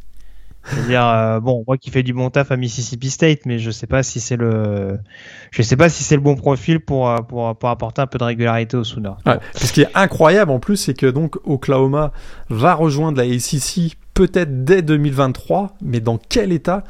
Parce que à moins qu'il y ait vraiment un gros nom, puis c'est vrai que là on a beau chercher, on voit pas trop ce qui peut se passer, à moins qu'il y ait encore une autre bombe qui arrive on a quand même l'impression que c'est un programme de Oklahoma qui va être sacrément amoché euh, au moment de rejoindre la ACC. C'était ah, c'est Matt Campbell que j'ai vu passer aussi. Il y a Matt Campbell, il y a Matt Campbell aussi effectivement le, coach de Iowa State qui pourrait effectivement prendre du galon du côté de du côté d'Oklahoma. C'est peut-être celui où là où on a peut-être la plus grosse assurance d'avoir un peu de stabilité euh, et puis de rigueur autour de, du, programme. Mais en termes de, recrutement, euh, Matt Campbell, c'est quand même euh, des années-lumière de Lincoln Riley. Donc on va voir ce que ça va, voir ce que ça va donner. Mais c'est vrai que c'est un programme qui risque d'être amoché au moment d'arriver dans la ACC. Et c'était pas tout à fait prévu du côté des, de la direction de la ACC qui, en allant chercher Texas et Oklahoma, parce que Texas, ça va pas très fort non plus. à mon avis, ils n'avaient pas prévu que ces deux programmes qui ne joueront pas la finale de la Big 12, c'est quelle ironie quand on y pense, euh, cette année, euh, n'avaient pas prévu que ces deux programmes arriveraient peut-être amochés dans la, au sein de la ICC. C'est assez ironique, je trouve. Alors, un topo sur les coachs qui ont déjà été embauchés euh, dans leur nouveau programme. Alors il y a des noms qu'on connaissait déjà. Hein. Juste pour rappel, euh, Clay Elton qui avait donc été nommé head coach euh, de Georgia Southern pour succéder à Chad Lunsford. dans les programmes indépendants, on avait Jim Mora qui avait été nommé head coach du côté de Yukon pour succéder à Randy Edsall. Don Brown qui était nommé head coach de UMass pour remplacer Walt Bell. et puis il y a un autre programme également indépendant qui a changé de head coach au cours de ces dernières heures, c'est New Mexico State qui remplace donc Doug Martin, un vieux de la vieille par un autre vieux de la vieille puisque c'est donc Jerry Kill, le coach intérimaire de TCU, qui reprend du service euh, du côté du Nouveau-Mexique. Euh, juste une annonce également pour, euh, puisqu'on parlait du USC, à Washington State également, promotion de Jake Dykert, qui était donc l'assistant head coach slash coordinateur défensif de Washington State avant le départ, avant le départ forcé de Nick Rolovich pour euh, ne pas s'être conformé aux règles de vaccination, euh, Jake Dykert au, prix de la belle fin de saison de Washington State qui s'est imposé avec la manière d'ailleurs du côté de Washington euh, est promu officiellement head coach. Donc ça, c'est la news importante. Dans la Big 12, rappelez euh, que Joey Maguire, le coach d'Alan Baker et assistant head coach des Bears, euh, a été nommé head coach du côté de mhm. Texas Tech. Mhm. J'avais pas vu une annonce aussi what the fuck depuis David Beatty du côté de Kansas, mais pourquoi pas on, peut voir. Je, on, va, on va laisser sa chance au produit. Puis tu vas m'excuser euh, parce que je pense que je vais l'appeler Jerry Maguire jusqu'à la fin des temps. Écoute, il n'y a aucun problème. Et puis du côté de TCU, c'était un secret de Polichinelle, mais c'est bel et bien Sonny Dykes qui qui sera le nouvel head coach de Texas, Christian, euh, l'ancien head coach de SMU qui remplace Gary Patterson. Il va avoir fort à faire parce qu'il a déjà perdu Zach Evans, le running back, qui a annoncé officiellement son inscription sur le portail des transferts. Donc euh, voilà, le départ de Gary Patterson qui n'est pas sans conséquence pour le programme de Fort Worth. Euh, SMU justement, petit effet domino, arrivé euh, retour en tout cas du côté euh, de Southern Methodist de Red Lashley coordinateur offensif de Miami qui était donc l'ancien euh, coordinateur offensif de Sonny Dykes du côté de Dallas. Donc retour en tant que head coach du côté d'SMU et puis un dernier petit nom également au niveau des annonces officielles c'est du côté de Florida Morgan puisque Billy Napier head coach de Louisiana. Alors c'est pas encore officiel. Ah oui, oui, ça, a été annoncé. Oui, oui, ça, ah oui, ça, a été, annoncé, ce matin. Je pensais que le timing n'était pas sûr et certain. Mais Billy Napier, head coach de Florida, sera donc bel et bien le remplaçant de Dan Mullen du côté de Gainesville la saison prochaine. Et ce qui est tellement incroyable avec euh, ces, ces 24-48 dernières heures, c'est que euh, Florida a un nouveau coach et c'est quasiment passé inaperçu. c'est assez, assez incroyable parce que un nouveau coach du côté de Gainesville qui prend donc la tête de Florida, c'est quand même un énorme événement au niveau de la planète college football. Mais le, le, ça, il y a le départ de Lincoln Riley a pris tellement de place que cette annonce a été, euh, voilà, quasiment, c'est fait en, en catimini et on l'a à peine euh, noté. Faut quand même rappeler, un hein, Billy Napier, c'est un bilan de 39-12 en 4 saisons à Louisiana avec 4 titres de champion de division. Donc, alors certes, il vient du, du groupe of five, mais il avait quand même une certaine cote et euh, on espère qu'il va effectivement faire mieux que Datan Mullen, son prédécesseur. Ouais, ancien coordinateur de Clemson, je le rappelle, ancien assistant de Nick Saban à Alabama également. Donc euh, il connaît un petit peu la région et a priori comment ça fonctionne au niveau des, principaux programmes du, Power 5. Donc pour faire simple, aujourd'hui euh, on a 10 postes à pourvoir. À l'instant on enregistre cette émission bien entendu parce que je ne doute pas qu'il y aura quelques programmes un peu malicieux qui se rajouteront à la liste entre temps. Donc on a 10 programmes euh, qui recherchent un head coach Oklahoma, inclus. Je n'ai pas mis dans cette liste Miami, mais a priori pour Manny Diaz, c'est pas encore sûr et certain que son avenir s'écrive du côté de du côté de Coral Gables, même si j'imagine que son papa doit faire un petit peu pression. Euh, pression, pression, c'est sûr. Il a bien fini, il a, bien fini la saison, c'est indiscutable. Mais c'est vrai qu'on parlait de Len Kiffin tout à l'heure du côté des LSU. On a eu il y a quelques jours, quelques semaines, euh, des rumeurs de Len Kiffin du côté de Miami, mais ça va être des rumeurs tous les jours, hein, de toute façon. Donc. Euh. Ouais, tout à fait. Alors au niveau du groupe of five, on a donc le poste de head coach à Troy qui est ouvert donc pour remplacer Chip Linsley. Chip pardon, le poste d'Akron pour remplacer Tom Hart, euh, le poste de Louisiana Tech pour remplacer Skip Holtz, ça aussi, il me semble c'était, c'était déjà tombé la semaine dernière. Ouais. Euh, le poste de head coach à Florida International pour remplacer Butch Davis. Et le cinquième poste euh, qui est tombé il y a quelques heures, c'est le poste de head coach du côté de Temple pour remplacer Rod Carey, viré après trois saisons, l'ancien head coach de, North, de Northern Illinois qui a un peu payé notamment les nombreux transferts euh, partis de, de la Pennsylvanie, mais en tout cas cette saison très décevante du côté des Halls. Tout à fait. Euh, les cinq derniers que je vais citer donc au niveau du Power 5, donc je parlais d'Oklahoma, euh, Virginia Tech, on le sait après le départ de Justin Fuente. LSU, bien entendu, on le sait avec le départ annoncé d'Ed Orgeron depuis maintenant plusieurs semaines. On a Washington toujours, donc avec le départ, avec le licenciement euh, de Jimmy Lake. Le cinquième poste qui est désormais à pourvoir dans le groupe, dans le Power 5, c'est le poste de Duke avec le départ euh, de David Cutcliffe après 14 ans du côté de la Caroline du Nord. départ d'un coach emblématique du côté de Duke. il va falloir lui trouver un successeur. ça tombe bien, il parlait de Dim Knowles, a fait une bonne saison en tant que coordinateur défensif du côté d'Oklahoma State. Tout à fait. Ça, je dis rien. Tout à fait. Il y a quelques, quelques bons coachs assistants euh, qui ont peut-être euh, qui vont avoir des opportunités justement d'être euh, head coach. Mais il peut y avoir un effet domino. Hein. On parle de plus en plus aussi qu'est-ce que va faire Mario Cristobal du côté de Oregon? On sait qu'il pourrait retourner en Floride par exemple ou aller en Louisiane. Mhm. Derrière, voilà, il pourrait y avoir un autre effet domino et puis on n'est pas à l'abri d'une énorme bombe. On sait que LSU ferait actuellement énormément de pression pour convaincre Jimbo Fisher de, de revenir. C'est un énorme contrat, mais comme je vous l'ai dit tout à l'heure, il y a des programmes désespérés qui, à mon avis, vont sortir le carnet de chèque. parce que parce qu'il y a des programmes comme LSU, Virginia Tech, Washington, euh, qui sont quand même des gros programmes. Ils sont à des moments cruciaux de leur de leur de, leur développement, je dirais, et euh, ils peuvent pas se repermettre de retomber dans un cycle avec un, un, un, coach dans lequel ils n'ont pas une énorme confiance, quoi. Et je le répète pour le coup, mais euh, qu'est-ce que que j'allais dire? Du coup, j'ai regardé autre chose. Je suis désolé, je parle Ah non, je le répète par rapport au coach NFL, parce qu'on parlait de Kingsbury tout à l'heure. On le répète, ça a été évoqué, en effet, euh, il y en a peut-être qui vont tenter leur chance, mais le processus de recrutement fait quand même qu'aujourd'hui, c'est se mettre beaucoup en difficulté, on en a parlé tout au long de la saison, et j'ai du mal à croire qu'il y a beaucoup de programmes qui anticipent, entre guillemets, le licenciement des coachs pour gagner du temps, pour derrière se retrouver dans une situation où ils sont obligés d'attendre la fin de la saison régulière NFL pour être sûr que le head coach arrive et puisse convaincre des prospects euh, sur la première fenêtre de recrutement qui est désormais déjà décisive c'est presque du suicide. Donc à moins qu'on se dise euh, on mise sur l'année euh, sur l'année 2 euh, du coach en question, ça va quand même réduire largement les possibilités Des, programmes en question. Mais ça, ça, va moins bien chez les Cardinals depuis un petit mois là, je trouve, non? Moi non, je sais pas. Hein, oh, la défaite contre Carolina, tout ça, tout ça, non? Peut-être qu'il est moins impliqué. Mais non, je. D'accord. je, te laisse mettre de tes propos. Moi, je, voilà, je, je me suis attiré suffisamment de problèmes sur d'autres podcasts NFL. Euh, je te laisse, je te a priori, ça. a priori, t'as tout dit. Ça paraît quand même très difficile de voir un, un coach sortir de la NFL. Euh, bah, on a connu des coachs qui étaient en NFL et qui sont revenus en college football en plein milieu de saison. Hein, donc. Oui, tu penses à un coach qui a, qui a été éliminé en playoff FCS ce week-end? Par exemple, on a eu euh, Petrino qui était parti des Falcons, effectivement. Oui, tout à fait, tout à fait. Bah, vaut mieux tard que, enfin, non, non, pour le coup, c'est pas bien, c'est pas à propos exactement, mais bon, vaut mieux qu'il ait débarrassé le plancher assez rapidement plutôt que d'avoir gangréné le programme encore plus. Ouais, mais j'y crois, j'y crois pas, Cliff. Euh, ça nous a permis d'avoir Matt Ryan, c'est déjà ça. S'il a réussi au moins une chose de potable du Vitrino, c'est peut-être ça.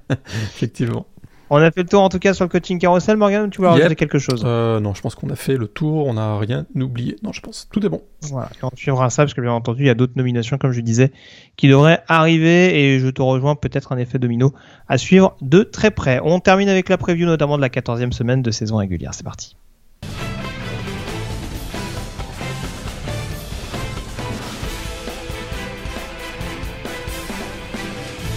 10 finales de conférence, euh, notamment, et un match en retard à rattraper. Ce sera le cas du California USC. Hein. A priori, il ne sera pas Lincoln Riley sur le, sur le bord de touche de USC. ce serait énorme. Ce serait énorme. Bah, on a vu qu'il est déjà arrivé en avion du côté de Los Angeles, hein, donc euh, il aura sûrement, euh, il sera sûrement dans les tribunes. Du côté de Berkeley, après, je suis pas sûr qu'il aura le, qu'il aura le casque pour donner les consignes, peut-être pas à ce point-là.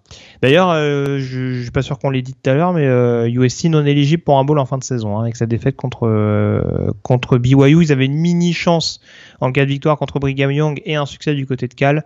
Euh, la défaite contre BYU euh, annule tout ça. Et ah, même Cal sera pas éligible d'ailleurs, donc ce sera vraiment un match pour du beurre du côté de Berkeley. Purée, tu m'as mis le buzz là. En fait, ça se trouve, ce match Cal USC qui était a priori le match que personne n'aurait regardé, ça va peut-être être le match que tout le monde va vouloir regarder, qui sera, finalement euh, même les finales de conf, ça va passer derrière parce que ce sera le début de Lincoln Riley.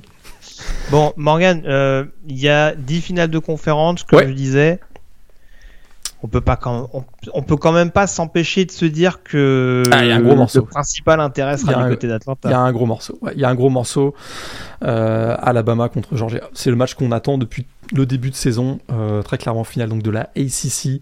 Euh, rivalité très forte ces dernières années entre ces deux programmes, entre Nick Saban, le coach d'Alabama, et Kirby Smart, euh, son ancien prodige du côté de, qui m'attend du côté de Georgia. Écoute, on a eu régulièrement des matchs extrêmement spectaculaires entre ces deux équipes. Euh, j'ai eu la chance d'être sur la sideline de l'un d'entre eux il y a quelques années où ça s'était terminé avec ce touchdown donc euh, en prolongation euh, d'Alabama. Voilà, on va voir maintenant. alors c'est vrai qu'on a beaucoup dit que Georgia était le numéro un du pays, puis qu'il n'y avait pas grand chose à dire, etc., etc. Mais si on regarde, si je me trompe pas, euh... ah non, ça a changé depuis que Clemson et Arkansas sont venus, mais il y a eu une période dans la saison où ils n'avaient pas gagné un match contre une équipe du top 25. Parce que euh, ils sont dans une division Est qui a été nettement moins bonne que ce qu'on avait imaginé, notamment avec la, chute de Florida. J'ai encore quelques questions euh, au plan de l'attaque euh, de, Georgia, mais a priori, c'est la défense de, Georgia va poser tellement de problèmes à cette équipe d'Alabama qu'on on voit qu'il y a des carences sur la O-line. Il va falloir une performance exceptionnelle, une performance qu'on n'a jamais vu, qu'on n'a pas vu cette année de la O-line d'Alabama pour que euh, le Crimson Tide, à mon avis, s'en sorte. Euh, si c'est le cas, par contre, Brian Robinson aussi. Hein. Il faut voir en quel état. parce que le run stop en face, il est un peu, il est un peu exact, exact. Je, je m'attends à voir peut-être un peu plus de jeu aérien que d'habitude du côté d'Alabama, mais à mon avis, on, s'en est bien préparé à ça aussi du côté de Georgia. Il va falloir que euh, Bryce Young fasse un match sensationnel et que sa connexion avec, avec Jamison Williams et euh, John Mechie soit, soit parfaite pour s'en sortir. On, l'a vu en plus sur l'action sur décisive du touchdown en, quatrième prolongation. Euh, le duel entre John Mechie et, Roger McCreary a quand même été extrêmement animé sur ce match-là. Ouais. À mon sens, j'aime beaucoup la défense de Georgia, mais je pense que s'il y a bien un secteur où tu peux réussir à les prendre en défaut, c'est sur le poste de cornerback. Et je pense que le match-up, en effet, entre les receveurs d'Alabama et les corners de Georgia va être quand même intéressant à suivre, que ce soit avec euh, Kendrick ou Darian Kendrick pardon ou. Qui est clair, si est clair, c'est que si la O-line d'Alabama tient le choc un minimum, Alabama a une chance. Dans le cas contraire, je, ça, risque d'être, euh, ça risque de tourner à l'avantage de Georgia assez rapidement, quoi. Il va falloir et puis faites attention parce qu'il y, a, il y a un linebacker vous allez voir courir dans tous les sens. C'est normal. Hein. C'est prévu dans le script.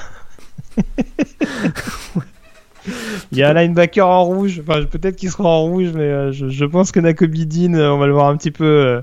et euh, apparemment, il, va blitzer d'un peu partout, je pense. je pense. Qui est très spectaculaire depuis, depuis un, mois ou deux. Là, il est vraiment excellent, excellent. Donc, mais j'ai quand même hâte de voir le l'attaque de Georgia, euh, hmm. qui, parfois, euh, qui parfois n'a pas eu que des euh, de bonnes performances tout au long de la saison. À l'usure, généralement, les, les, écarts se creusaient, mais c'est plus parce qu'il y a une domination athlétique. Là, face à Alabama, il y aura peut-être un petit peu moins de domination athlétique. Euh, on va voir si ça, si ça va, si ça va, ça va tenir. Il y a le retour de George Pickens. Est-ce que ça va changer? On sait qu'il mm. était en tenue, euh, en équipement, pardon, depuis euh, deux semaines, mais il n'avait pas vraiment eu d'impact. Là, il sera a priori aligné, peut-être comme starter du côté de, du, côté des Bulldogs. sortir du chapeau comme Jalen Weddle l'année dernière en finale, nationale. peut-être, peut-être effectivement, mais a priori, il serait, il est complètement rétabli. Donc, alors que Jalen Weddle l'année dernière, ça avait été une grosse surprise parce qu'on disait qu'il était out en raison d'une blessure à la cheville. Quoi. C'est ça. Alors après, euh, Georgia, on a vu que mine de rien, ils ont rarement été mis en difficulté. Donc on ne sait pas vraiment dans un scénario où Georgia serait vraiment dos au mur, exact. comment ils vont réagir. Mine de rien, notamment au niveau de l'attaque. Alors c'est vrai qu'on s'arrête beaucoup sur Stetson Bennett, mais il y a des joueurs qui restent relativement jeunes, ne serait-ce que les freshmen, notamment euh, sur, les, sur les positions de cible, euh, Brock Bowers ou euh, Ulan McConkey. On ne sait pas exactement s'ils vont vraiment réussir à avoir les mains sûres euh, quand va y avoir des, des, des, des DB euh, extrêmement physiques d'Obama qui vont leur tomber sur, sur l'orable. Euh, et puis je te rejoins totalement. Après, c'est sûr que le défi physique, je veux pas caricaturer parce que j'ai déjà pris cet exemple-là de l'autre côté du ballon, mais forcément le backfield offensif de Georgia va être extrêmement sollicité parce que je pense pas qu'on va mettre excessivement de pression sur Stetson Bennett sur ce match-là. On a vu que c'était majoritairement un game manager depuis le début de la saison. Donc je pense qu'on va énormément tourner au niveau du backfield, que ce soit avec Zamir White, euh, James Cook, enfin bref, les habituels, euh, Kendall Milton également. Enfin, et en face, mine de rien, on a notamment ce duo extrêmement sexy sur le papier, Christian Harris et Enrito Otto, mais qui n'a pas été forcément hyper régulier depuis le début de la saison, notamment Christian Harris, qui a été, qui a été hyper décisif en fin de match du côté d'Auburn et dont on attend peut-être d'en voir un petit peu plus. Et là, je pense que contre la contre l'attaque de Georgia et notamment euh, le jeu au sol, ça peut forcément être un match-up décisif pour, pour voir éventuellement de quel côté ça peut, ça peut pencher. Euh, point d'interrogation de mon côté également, on va pas tous les faire peut-être, mais Jamari Sawyer sur le poste de left tackle, on connaît le talent du bonhomme, le profil athlétique. Est-ce que sur le pass pro, pour répondre à Will Anderson, ce sera le vraiment le joueur le plus solide euh, pour laisser suffisamment de, temps, suffisamment de temps à Stetson Bennett? Parce que très clairement, Will Anderson, faut le dire, c'est sans doute le meilleur défenseur de Bama depuis le début de la saison et de loin. Donc très, clairement, très clairement. Voilà, ça, globalement, globalement, que ce soit d'un point de vue pass rush ou run stop, les squads de linebacker du côté de Bama, comme c'est souvent le cas, je trouve, depuis le début de la saison, sera un élément déterminant pour savoir si Alabama peut jouer les yeux dans les yeux, défensivement parlant, avec Georgia, parce qu'on en a parlé depuis le début de la saison. Je pense que Georgia, ils ont eu quelques billes. On sait que la défense est déjà bonne. Ils ont vu comment Auburn a mis en difficulté l'attaque d'Alabama. Ils ont vu comment LSU, avec, on le répète, beaucoup de backup, ont mis en difficulté cette attaque de Bama. Va falloir que la défense d'Alabama soit aussi euh, au diapason euh, pour, euh, pour répondre coup pour coup et pour nous donner des classiques comme on en voit ces dernières années entre Bama et Georgia, à savoir vraiment une bataille pour chaque yard et chaque première tentative. Tout à fait. Peut-être un dernier point, c'est que pour une fois, Georgia sera favori. C'est aussi une, euh, une, situation à gérer, une situation inhabituelle à gérer par le groupe de Kirby Smart. Ils seront favoris.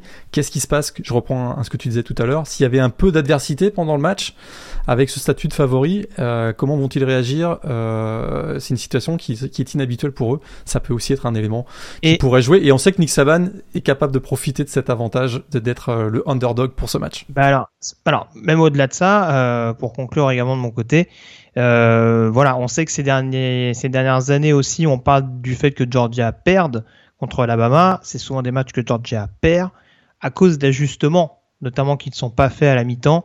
Et euh, alors je me rappelle, je crois que c'était Cheney, j'ai plus son, son prénom, l'ancien coordinateur offensif de Georgia, qui avait beaucoup été critiqué là-dessus il y a quelques, il y a quelques années Jim de ça. Jim Cheney, ouais. Jim Cheney, voilà. Euh, là, va y avoir beaucoup de pression. Euh, Ton Munken, on sait qu'il a quand même une petite expérience, ancien coordinateur offensif en NFL.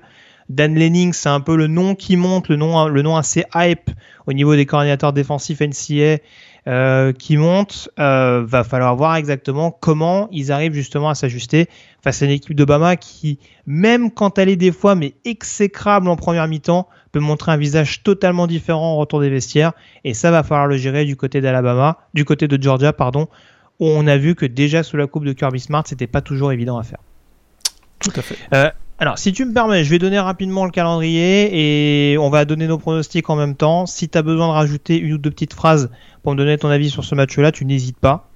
Euh, ça commencera donc dans la nuit de jeudi à vendredi ou de vendredi à samedi? C'est de vendredi, Déjà le doute commence. de vendredi à samedi.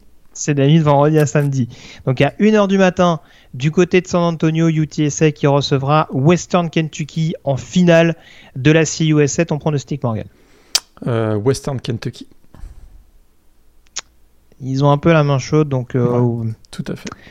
Et puis paradoxalement, ils ont peut-être plus d'expérience. On l'avait dit que UTSA, ils surfaient sur une bonne vague, mais c'est vrai qu'ils ont quand même un groupe assez jeune encore. Et peut-être que sur ce genre de rendez-vous, euh, ça peut être un, un peu dur de suivre le rythme. Donc Western Kentucky pour moi également. À 2h du matin, finale de la Pac-12 du côté de la Legend Stadium de Las Vegas. Oregon contre Utah. Euh, remake du coup. On se rappelle de la lourde défaite d'Oregon du côté de Salt Lake City. On est sur terrain neutre. Est-ce que ça change la donne pour toi d'un point de vue pronostic? J'ai bien peur que non. Et euh, ce, sera ce serait une belle surprise, mais je vois bien Utah se qualifier pour le Rose Bowl avec une victoire face à une deuxième victoire face à Oregon cette année. Pour les mêmes raisons que ce que, que ce que nous avons vu lors de la première opposition entre les deux, c'est qu'athlétiquement, euh, j'ai l'impression que c'est une, une, équipe qui peut vraiment faire déjouer euh, Oregon et ils ont, ils, ont, ils ont les arguments en attaque et en défense pour effectivement gagner face aux Ducks. Donc euh, Utah pour moi. Euh, J'y suis allé quand même avec Oregon. Je pense qu'ils ont suffisamment la capacité de marquer des points. Et je les vois pas en fait perdre pied deux fois en quasiment 15 jours dans les tranchées. Même si, encore une fois, Utah a énormément de talent et faut le temps aussi de faire les ajustements. Hein. Euh, ça se serait passé en début de saison, ils auraient largement eu le temps de revoir leur copie. Là, c'est vrai que sur 15 jours, tu peux dire que ça va peut-être être un peu compliqué. Après, euh, je sais pas, à chaque fois qu'Oregon a été un petit peu dos au mur où il fallait répondre présent, on s'arrête beaucoup sur un match contre Utah. On a vu par exemple en début de saison contre, contre Ohio State, euh, ils, avaient, ils avaient été agréablement surprenants. C'est voilà, faut voir quel visage ils vont montrer, mais je le répète encore une fois, même s'ils n'ont pas été aidés d'un point de vue blessure depuis le début de la saison, euh, même si en effet euh, leur défaite contre Stanford et Utah euh, montre que c'est clairement pas une équipe infaillible je me dis que ce genre de match, ils peuvent éventuellement le remporter. Donc euh, j'y vais sur Oregon de, de, mon côté. On passe au match du samedi à 18h. Oklahoma State qui affronte Baylor du côté de l'AT&T Stadium d'Arlington. La grosse opposition entre deux défenses, euh, ça pourrait être un, match à, avec peu de points. Euh... Moi, j'y vais avec Oklahoma State. Je, je vois pas l'attaque de Baylor suivre le rythme. Surtout face à cette défense d'Oklahoma State. Oklahoma State aussi, de mon côté. Euh, très bien, donc les Cowboys pour nous deux. À 18h également, donc la finale de la MAC qui opposera du côté du Fort Field de Détroit, le stade des Lions, Northern Illinois et Kent State. Il me semble qu'il y a eu une confrontation entre les deux équipes. Je me demande si c'est pas une victoire de Kent State d'ailleurs à domicile. J'essaie de retrouver ça. Ouais, victoire 52 à 47 à l'époque de Kent State. Non, Kent State. Beaucoup de points généralement Kent State. Ouais, hein. Kent State, euh, Kroom, le- leur quarterback, est, est vraiment chaud en ce moment. Ça, une victoire de Kent State. Surprise parce Euh. qu'on l'avait. On avait dit que c'était une équipe qui pouvait euh, créer des, des- des surprises en preview, mais euh, je, je les avais pas vus champions. Il, il- il me semble qu'on les avait pas forcément vus venir. Euh, oui, je sais plus qui on avait mis, mais euh, Kent State, j'ai un doute.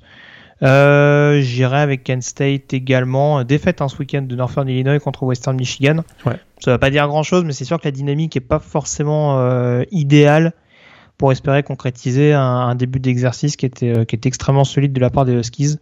Donc j'irai avec Kent State également de mon côté. C'était un peu ce qui s'est passé l'année dernière hein, avec Ball State hein, de mémoire. hein. donc, euh, Tout à fait. Ouais. Généralement dans la MAC, c'est l'équipe qui a la main chaude euh, qui peut éventuellement euh, tirer la queue du Mickey. Donc euh, c'est pour ça que j'y vais avec le, le programme de l'Ohio. À 21h, toujours samedi, euh, la finale de la Mountain West entre San Diego State et Utah State. Ce sera du côté de Carson. Allez, eh, tu peux le dire, t'as changé de Ben Wagon. Non, la, déf- la défense de San Diego State, monsieur. La défense de San Diego State va gagner euh, cette rencontre euh, face à Utah State, qui est effectivement l'équipe qui euh, arrive avec un gros momentum dans cette finale de la Mountain West. Ouais, en effet, ça sent le match quand même où Logan Bonner va perdre un ou deux ballons un peu, un peu fâcheux dans, des moments critiques. Même leur jeu au sol me convainc pas à 100%, donc ouais, face à San Diego State, ça me paraît quand même un peu rédhibitoire. J'avais dit au moins pour une première année de Blake Anderson, déjà une finale de conférence, c'est très bien. Donc euh, je mise en effet sur une victoire des Aztecs sur ce match-là. 21h30, toujours samedi, à la finale de la Sun Belt avec Louisiana, non coaché donc par Billy Napier. Ah, je- je- si, si, si, il sera présent. Ah, si, il sera présent, ouais. Il a demandé Ah, à ce que. Et, et ça, à mon avis, ça change tout. hein, euh, je je m'excuse de te couper, ce sera Louisiana contre Non, non. Appalachian State, la finale Oui. de la Sun Belt. Et pour la raison, euh, pour cette raison, parce que Bill Napier sera derrière le banc de, des Raging Cajuns, je vois une victoire de l'équipe de la Louisiane. Donc Louisiana face à Appalachian State. Ce sera à Lafayette, hein, juste pour préciser. Ce sera en plus à Lafayette, donc quelle façon de, de bien terminer sa, sa carrière du côté de Louisiana, à domicile? Euh, hmm, hmm, hmm. Et ben moi j'y vais avec App State.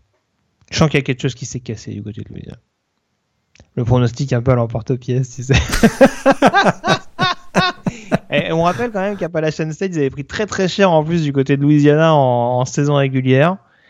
Attention parce qu'ils ont quand même la force de frappe pour réagir. hein.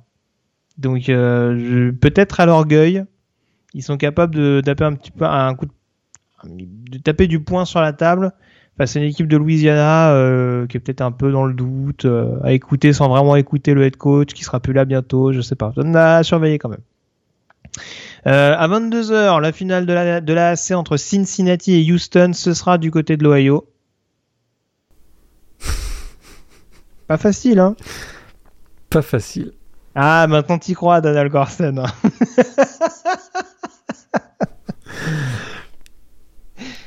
euh, bah, écoute, Ça, ça se passe, le fait que ça se passe au Nippert Stadium à Cincinnati fait Oui. que je vais donner Cincinnati. Mais ça- si ça avait été sur terrain neutre, je, je crois que donnais pas cher je- de je crois-. Non, peut-être peut-être pas, mais je crois que j'aurais donné Houston. Mais là, je vais donner Cincinnati parce qu'ils sont à domicile. Et franchement, tu parlais d'un match qui peut être défensif. euh, paradoxalement, celui-là, il peut l'être. hein. Absolument. Parce qu'entre la D-line de Houston et euh, les playmakers en défense qu'il y a du côté des Bearcats, j'attends, de voir avec, euh, avec euh, impatience le duel, notamment entre Matt Gardner et, euh, et Nathaniel Dell. Ça, ça peut être extrêmement animé. Après, il y a toujours ce petit défaut. Alors, moi, je trouve Clayton Tune est peut-être plus spectaculaire que Desmond Reader, mais il y a forcément plus de déchets qui va avec. Et c'est peut-être ça qui va permettre aux Bearcats éventuellement de faire la diff. Même si je pense en effet que Desmond Reader va peut-être se faire un peu secouer par la D-line. Euh, J'y vais quand même avec Cincinnati qui montre du mieux ces dernières semaines. il serait aussi inquiétant que ce qu'on a vu notamment contre Tulsa et South Florida, je dirais pas, mais là en tout cas les deux derniers matchs, en plus contre SMU et East Carolina, qui n'étaient pas non plus euh, dans les fins fonds de la conférence, ça me laisse penser que euh, voilà, il y a moyen éventuellement de se dire qu'ils sont pleinement focus jusqu'au bout. Pour l'instant, il n'y a pas trop de rumeurs sur Luke Fickle. Donc euh, voilà, c'est faut continuer de surfer dessus du côté de Cincinnati pour, pour vraiment concrétiser le travail qu'a fait, qu'a fait tout ce groupe depuis maintenant au moins deux ans. Et je vais parler donc du Alabama-Georgia tout à l'heure, hein, je ne l'oublie pas. Dans la nuit de samedi à dimanche à 2h du matin, la finale de la Big Ten entre Michigan et Iowa du côté du Lucas Oil Stadium d'Indianapolis. Ah, Michigan, ils ont l'air, ils ont l'air partis pour, euh, pour aller jusqu'au bout cette année hein, dans la Big Ten. Michigan. Ah bah, ah bah surtout que s'ils marquent, euh, s'ils marquent deux touchdowns, c'est fini pour Iowa. Hein. A priori, a priori, si effectivement Michigan dépasse 10 points, ce sera mort pour eux, effectivement. ah, il y a intérêt de faire des interceptions, Riley Moss, hein, je te le dis. Hein. Mais euh, oui, non, plus sérieusement, euh, franchement, j'espère pas en tout cas pour Michigan que la victoire contre Ohio State sera une fin en soi et qu'ils arriveront peut-être un peu, un peu trop libérés contre, contre Iowa. Mais franchement, je me dis, si tu as, si as une occasion rêvée d'aller en playoff, une année, où, une année pardon, tu arrives à t'offrir le scalp du rival euh, qui te met autant en difficulté. J'ai du mal à croire qu'ils loupent la marche. Ils ont gagné à bah- Wisconsin, ils ont, ils ont battu Ohio State avec la manière, ils ont gagné à Penn State. Franchement, ça me paraît, ça me paraît être leur année dans la Big Ten, quoi. Ouais, mais là, tu me rappelles que, que Jim Marbo à Michigan, c'est un, c'est un gros choker euh, parmi les, les grands chockers. Donc, euh, tu, tu me rassures pas, en fait, là. a priori, ça paraît bon, mais on a eu des sacrées déceptions et des sacrées désillusions avec, euh, avec Jim Harbaugh. Donc, euh, bon. Même la O-line d'Iowa, je pense que ça va, ça va ça devrait passer, ça, devrait passer normalement. Michigan pour tous les deux, du coup? Oui, Michigan. 2h euh, du matin, donc pour finir dans la nuit de samedi à dimanche, Wake Forest contre Pittsburgh, finale de l'ACC du côté du Bank of America Stadium à Charlotte. Bah écoute, on en, on en parle pas beaucoup de ce match, mais c'est peut-être le match où il va y avoir le, le plus de points et le, qui sera peut-être le plus spectaculaire. parce, que, parce que dans les, dans les finales du Power 5 euh, que tu as cité, bah écoute, euh, c'est plutôt les défenses, à mon avis, qui vont, euh, qui vont briller. Et écoute, là, on a un super duel entre Kenny Pickett, le quarterback de Pittsburgh, et Sam Hartman, le quarterback de, de Wake Forest. Deux équipes qui ont été les grosses surprises depuis le début de la saison. Pittsburgh n'a pas été champion de conférence depuis 1940 91 et Wake Forest depuis 2006. Donc là, ça va être un, gros événement. Écoute, euh, moi, c'est un match que je vais regarder avec beaucoup de plaisir qui sera en, même temps que Iowa, euh, Michigan. Mais euh, allez, Pittsburgh. peut-être Kenny Pickett qui a un légèrement, léger ascendant sur, qui va un léger, avantage par rapport à, Sam Hartman, mais ça peut être, ça peut se finir à, à 38, 35, voire même beaucoup plus quoi. Seule chose qui m'inquiète un peu du côté de Pittsburgh, c'est la capacité à péter un petit plomb euh, sur certaines séquences. On a vu quelques, quelques targeting ou en tout cas quelques, quelques actions un petit peu où on, se laissait aller à des erreurs un petit peu d'inexpérience. C'est un peu ce qui m'embête sur ce match-là. Euh, il y aura un autre match dans le match quand même, hein, parce que je parlais d'A.T. Perry tout à l'heure. A.T. Perry contre Jordan Addison, euh, dans la catégorie des deux receveurs qui montent en puissance au fil des mois, euh, on est pas mal. je suis plus convaincu par Wake Forest quand même depuis le début de la saison. Hein. Moi, je le, je le dis honnêtement. Pittsburgh, c'est sympa, mais je sais pas. Je, il n'y a pas une victoire cette saison, mais enfin il y a eu une victoire convaincante contre Clemson, on, s'entend, mais euh, je, je sais pas, j'ai été moins convaincu euh, que par que Forest. Il y a la victoire à Tennessee, mais une victoire à Tennessee euh, contre une équipe des, Volunteers, pardon, qui n'était pas celle qu'on connaît aujourd'hui. Après, voilà, Virginia Tech, North Carolina, c'est pas pas foufou. Je ouais, je sais pas. J'irai quand même sur Wake Forest sur ce match-là. Je pense qu'ils ont, même s'ils n'ont pas de défense, je pense qu'ils ont moyen de marquer quelques points de plus que, euh, que Pittsburgh sur ce match-là. Donc Wake Forest de mon côté. On termine avec donc la finale de la SEC à 22h au Mercedes-Benz Stadium d'Atlanta.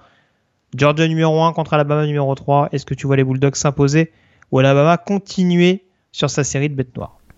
Je vois Alabama gagner. Oh là là là là là. L'Empire, il ne mise plus contre l'Empire. C'est fini. Je vois Alabama créer la surprise. Euh...